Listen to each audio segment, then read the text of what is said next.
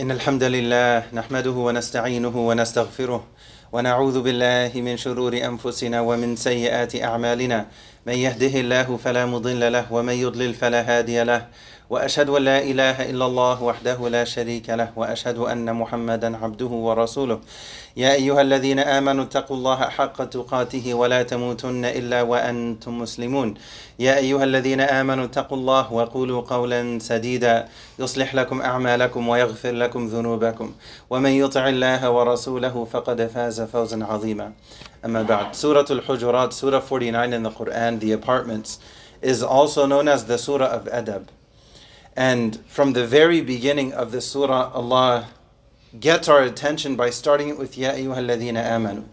In other words, Allah is telling us if you're really a person of Iman, then truly pay extra attention to what I'm about to say. In the second ayah again, Allah says, Ya ayyuhalladhina amanu.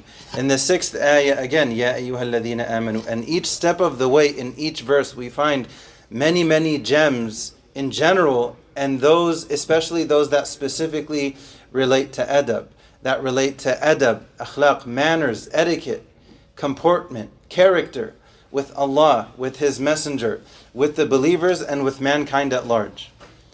In the sixth ayah, again, Ya ayyuhalladhina amanu.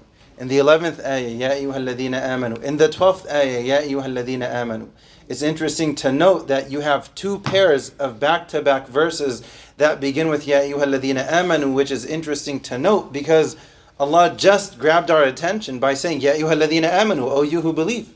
But then in the verse immediately after that, and it's not like these are long ayat, these are long verses, even then in the very next one, in two cases in the surah, you have back to back verses that begin with O you who believe. Allah continues to pour it on. If you're really a person of Iman, pay attention to this, pay attention to this, pay attention to this ayah in particular, and pay attention to this surah in general. In a surah that has 18 ayat, only 18 verses, five of them begin with Ya ayyuhalladhina amanu. They begin with O you who believe. O you who believe. O you who believe. One, two, three, four, five.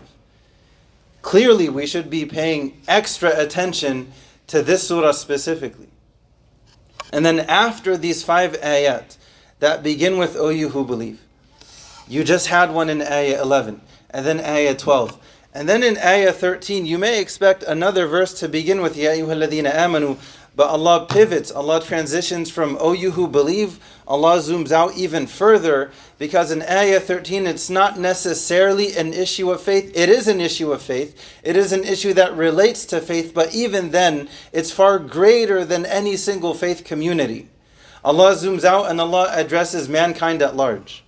And Allah says, Ya ayyuhan nas, inna khalaqnakum min dhakarin wa untha. O mankind. So this isn't just an issue that relates to a community of believers, a community of faith. It does relate to that smaller circle, but Allah zooms out and Allah is telling us this issue relates to each and every single person walking the face of the earth, regardless of whatever faith community you identify with, or even if you don't identify with faith at all, this issue relates to you in some way, shape, or form, for better or for worse. Allah says, Ya ayyuhan O mankind. Inna khalaqnakum min dhakarin wa untha. We created you. Allah uses the royal we, this term of grandeur, of grandiosity, of power and authority. Inna anzalnahu fi laylatul qadr. We sent it down in the night of power. You find this time and time again in the Quran, especially related to a serious matter, to something of, of weight and significance. Allah uses the royal we. Allah says, O mankind, there is no doubt we have created you from one male and one female, from Adam and Eve. Inna min wa untha. And then after that, we made you into many nations and tribes. وَجَعَلْنَاكُمْ شُعُوبًا وَقَبَائِلًا Why? Why did Allah make, Himself make us into different nations and tribes? So we may know one another within that smaller group, within that nation, within that tribe, so we can know each other and then also so different nations and tribes can know each other on a broader scale. So there's the micro know one another, and there's the macro know one another. لِتَعَارَفُوا And then what does Allah say after that? إِنَّ أَكْرَمَكُمْ عِنْدَ اللَّهِ أَتْقَاكُمْ There is no doubt those who are most noble, those who are most honorable of you with Allah are people of taqwa. Are people that truly care about cultivating their spiritual state. They truly care about cultivating themselves so they can grow internally. إِنَّ أَكْرَمَكُمْ عِنْدَ اللَّهِ أَتْقَاكُمْ Inna Allah alimun khabir. And then Allah ends it, there's no doubt Allah is all knowing, Allah is all aware. Notice at the end of this ayah, Allah didn't specifically say that He's forgiving and merciful. That's in the next ayah in a different context. With brand new converts, they didn't know any better. Allah's reminding them, Allah corrects them, but then Allah also reminds them He's forgiving and merciful. But that's not mentioned in this ayah. Because out of the entire Quran, this ayah specifically of all surahs is in the surah of Adab. And Allah set the stage for this ayah by mentioning 12 verses before it, five of them containing Ya ayyuhalladhina amanu. Out of all the verses in the Quran, the over 6,000 ayat in the Quran, this one specifically, what it's supposed to do if a person of Iman is really paying attention, and if not, then there are issues of hypocrisy, of nifaq. If this ayah doesn't reach into the heart and soul, of the person identifying to be a mu'min, if it doesn't rip out any weeds related to racism, then they have to go through the Quran again and read through the ayat that talk about hypocrisy and where they end up and the results and the consequences thereof. And prepare themselves for that destination and that situation. You cannot be a person of Iman and harbor that illness of racism within your heart. It's not possible. Yet we still we pray and we fast and we give zakah and we walk around with our chests out, thinking that we're super believers, that we're super amazing. But then we we harbor that issue within our hearts as if God is not going to take us to account for it. We need to do some serious deep cleaning in general and specifically in the month of Ramadan. How can a person enter the month of Ramadan and exit it and they still have that issue within their hearts? They may pray 5, 10, uh, 20, 100 times a day, but if that's still there, then how can you truly expect to enter Jannah? We ask Allah to guide us and forgive us. أقول قولي هذا أستغفر الله لكم فاستغفروه إنه هو الغفور الرحيم